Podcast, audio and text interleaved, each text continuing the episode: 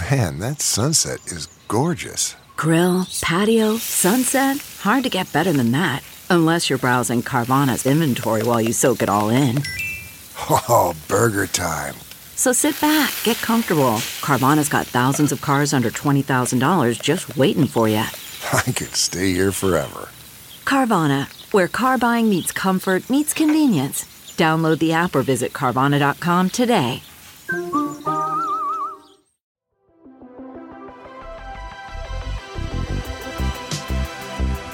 Welcome to the Gaming Ride Home podcast for Thursday, May 7th.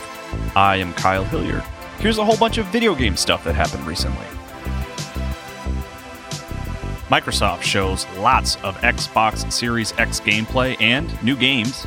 Animal Crossing New Horizons is setting more Switch game sales records, and EA confirms that there will be more Jedi Fallen Order games in the future.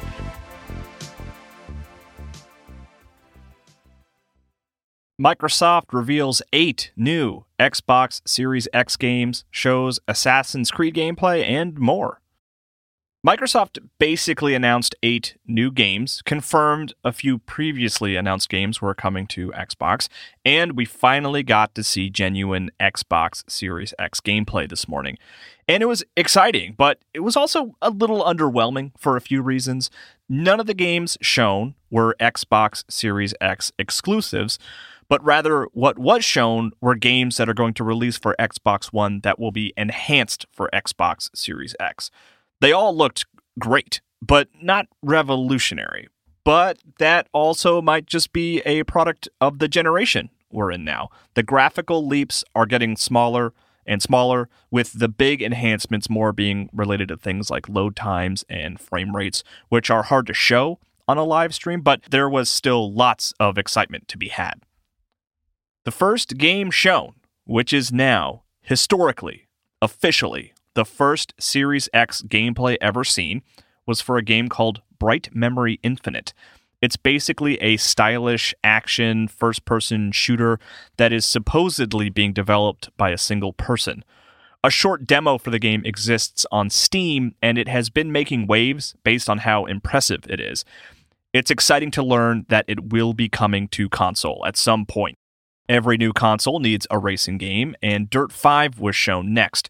There's really not a lot to say about it other than it looks great, and Dirt is a well regarded series.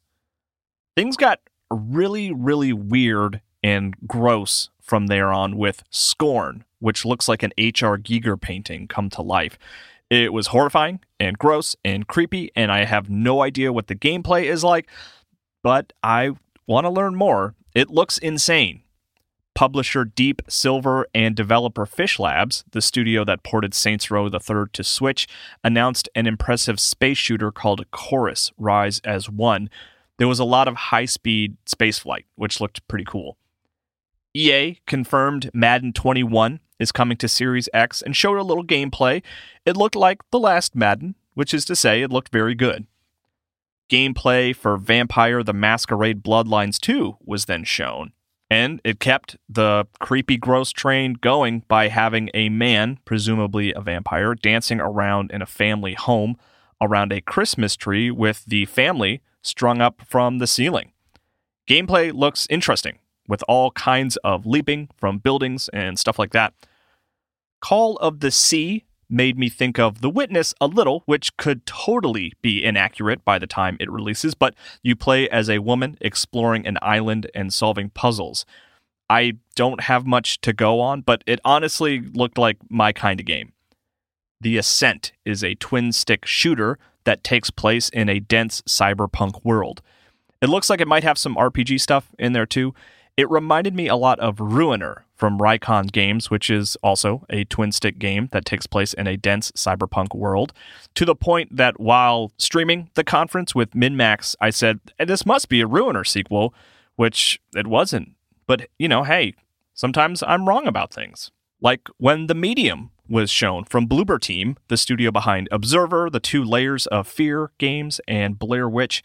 I really thought it was a Silent Hill game because of the trailer's soundtrack, and it seemed to show a world shifting between normal and a scary, hellish version, which is a very Silent Hill thing. It's not a Silent Hill game, the medium, but Silent Hill's composer is involved, so I am not a crazy person. By the way, for a studio that makes scary games pretty much exclusively, they probably have the least scary name Bloober. Next up, Bandai Namco showed Scarlet Nexus, which looks like an anime inspired stylish action game. Might be some RPG elements in there too. It was also scary and creepy with its weird monster designs. Avalanche, the studio behind the Just Cause series, showed Second Extinction, which is a very good name. And based on the trailer, it looks like an open world first person shooter where you and friends work together to fight dinosaurs, which on paper sounds absolutely amazing. And the trailer looked good too.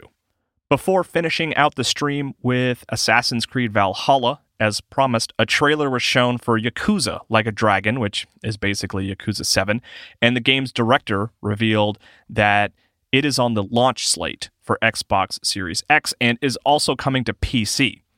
Friend of the show Imran Khan tweeted Yakuza 7 coming day and date to Xbox is a bigger deal than people think, as it's a pretty significant shift. That said, I think everyone who watched that trailer is going to think that's a straight action game.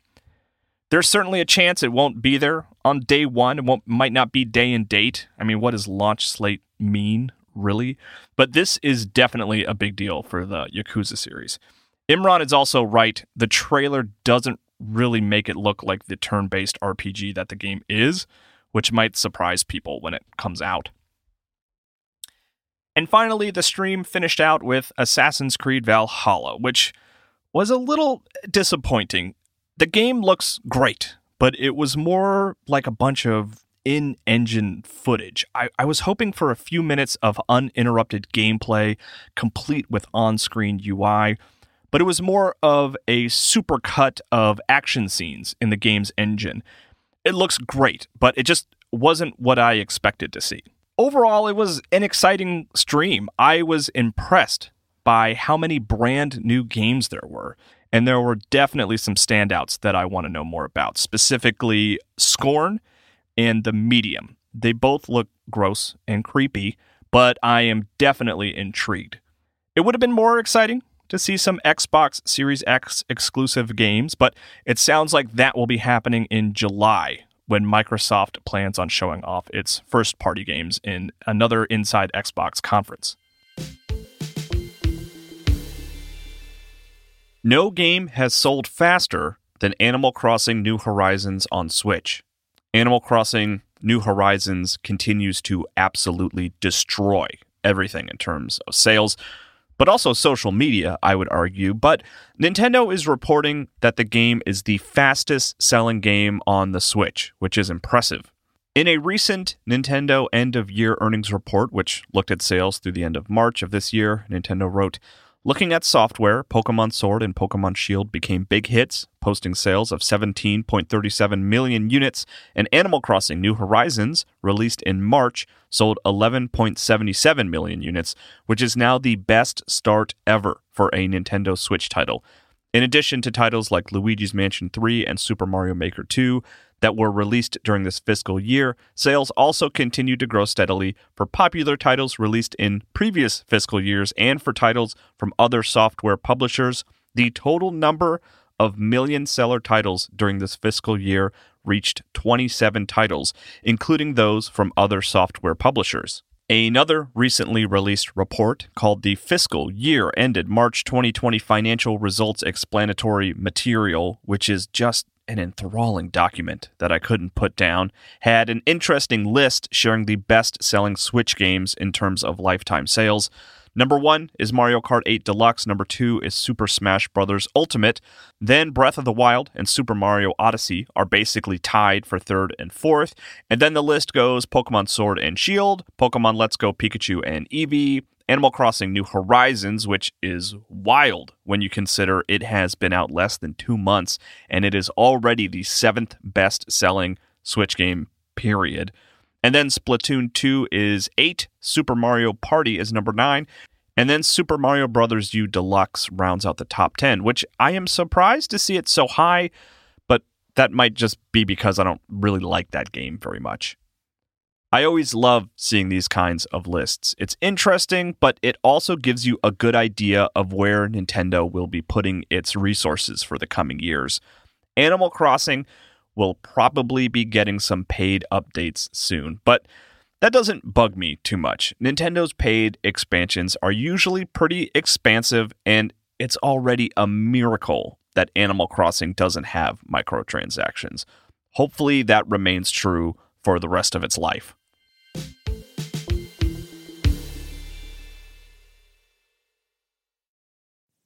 Okay, it's time to commit. 2024 is the year for prioritizing yourself.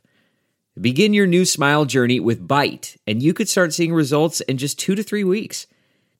Just order your at home impression kit today for only $14.95 at Byte.com. Byte clear liners are doctor directed and delivered to your door. Treatment costs thousands less than braces, plus, they offer financing options, accept eligible insurance, and you could pay with your HSA, FSA. Get 80% off your impression kit when you use code WONDERY at Byte.com. That's B-Y-T-E dot com. Start your confidence journey today with Byte. Delve into the shadows of the mind with Sleeping Dogs, a gripping murder mystery starring Academy Award winner Russell Crowe. Now available on digital. Crowe portrays an ex homicide detective unraveling a brutal murder he can't recall.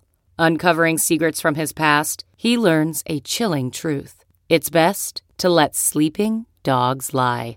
Visit sleepingdogsmovie.com slash Wondery to watch Sleeping Dogs, now on digital. That's sleepingdogsmovie.com slash Wondery. It looks like we can expect more Star Wars Jedi Fallen Order games in the future. In a recent earnings call, EA didn't make any specific announcements, but it did confirm that it considers Jedi Fallen Order a franchise based on its success. Matt Kim reported on the earnings call for IGN and wrote EA CEO Andrew Wilson confirmed that Star Wars Jedi Fallen Order will be the start of a new franchise, suggesting more games, including a Jedi Fallen Order 2, are being planned. During an earnings call, EA CEO Andrew Wilson said that Star Wars Jedi Fallen Order is the first title in an entirely new franchise. This is the first official confirmation that Jedi Fallen Order isn't a one off adventure. This is exciting to me because I really liked Fallen Order. I have a lot of love for older Star Wars games like Shadows of the Empire, which will always be my nostalgic favorite, but I really think Fallen Order is probably the best Star Wars game, so I am happy to learn there will be more. I visited Respawn for the Game Informer Star Wars Jedi Fallen Order cover story trip, and this is something I asked them about a lot while there. Is this a franchise? Will we refer to Jedi the same way we refer to Arkham as a Batman video game franchise in the future? And the game's director, Stig Asmussen's answer at the time was understandably, we don't know. The game wasn't out yet. They wanted to see how it performed, but it really felt like the studio was made explicitly to create Star Wars games, multiple Star Wars games. The walls were all covered in Star Wars art and murals. All the meeting rooms were named after Star Wars locations. They had a life size Darth Maul statue in the lobby and a speeder bike, which go to the at Gaming Ride Home Twitter account and I will share photos of those connected to this episode's tweet. But all of that is to say that it felt like this part of Respawn had been sectioned off to make many Star Wars games, not just Fallen Order. And I am excited that there is a confirmation that they are going to make more. Here's May's batch of Xbox Game Pass games. Microsoft has announced the new games coming to Xbox Game Pass for the month of May. So if you pay for the Xbox Game Pass service, you will be able to play these games soon. On May 7th, DayZ, the open world zombie survival game, and Red Dead Redemption 2 will both be available. On May 14th, Final Fantasy IX will be added, which is exciting. Final Fantasy IX is the perfect game for Game Pass. I think I want to play it at least the beginning. I know that if I do play it, I'm not going to beat it. So to have it there on my account, available for me to check out, even just the first few hours of, is great. I bet it's not a very big download either, which makes it all the more enticing. Fractured Minds, which is an indie ID at Xbox game, is coming on May 19th. Microsoft describes it as an immersive artistic short game exploring anxiety and mental health issues. Along with all this, Grand Theft Auto 5 is leaving Game Pass on May 7th, and Black Desert Doom, Lego Ninjago movie video game, Mega Man Legacy Collection 2, Metal Gear Survive, The Banner Saga, and Wolfenstein 2 The New Colossus are all leaving on May 15th. I have had Metal Gear Survive taking up space on my hard drive for months. I never delete it and keep telling myself I'm going to try it at some point and I keep putting it off, but now there's a fire underneath me to play it. It's new, canonical Metal Gear content, and I haven't touched it, which is insane. Here's what released today Void Bastards is out today on Switch and PlayStation 4 originally released for Xbox One and PC last year, Void Bastards is a roguelike FPS with a sense of humor, where you play as a series of convicts who are trying to survive and salvage various materials in the Sargasso Nebula. I'm not a big roguelike fan in general, but this is one that I hear even people like me, who don't often get into the genre, are into. Lonely Mountains Downhill is out for Switch today, and it is the perfect game for the platform. Switch is the only platform it didn't originally release for, but the game is kind of like Trials, but a little more relaxed. You're on a bike and you have to make your way down a big mountain, and it's got this great art style and sound design, and it's the perfect game to play for a little while every so often. I played it a bit on Xbox One and enjoyed it, but I could see myself really getting into it and playing it often for a long time on Switch. Sonic at the Olympic Games Tokyo 2020 is out today on iOS and Android. Sonic drops the Mario partnership for the mobile release, and it's also really bizarre that this game exists in commemoration of a worldwide event that is not happening this year. But I get it. There is no reason really not to release the game. It might even perform better, since this may technically be the only Olympics we will have until July of next year. Fingers crossed. Speaking of mobile, today also marks the start of a Final Fantasy Brave Exvius event where you can get Final Fantasy VII Advent children themed content in the game, which is so weird to me considering there is a more timely and arguably already more beloved piece of Final Fantasy VII content that I think Exvius players would be more excited to unlock in the form of Final Fantasy VII Remake but I'm not super familiar with Exvius, so maybe I shouldn't comment. In any case, though, starting today and going until May 20th, you can, quoting from the press release, participate in a limited time event, summon special characters, including the beloved Final Fantasy VII heroes, Cloud Strife and Tifa Lockhart, in their Advent Children attire, receive special login bonuses, and earn event exclusive rewards for a limited time. It also looks like Yazoo, Loz, and Kadaj from the film are also available alongside Cloud and Tifa. That's it for gaming news today. I'm playing Final Fantasy 13. I'm really doing it. I have put about three hours in, and I have almost tipped over that point where I think I'm going to see it to the end. I'm not there quite yet, but I am enjoying it, and I want to play more, which is a good sign, even if Vanille or Vanille. I'm not sure exactly how to pronounce her name. Even if she's a little annoying. I like her weapon though. I do like playing as her. If you have corrections or feedback, feel free to send me tweets or DMs to either at Kyle M. Hilliard or at Gaming Ride Home, or today you can see some pictures of Respawn's lobby area. You can also send me an email to kyle at ridehome.info, and please consider leaving a review for the podcast wherever you listen to it.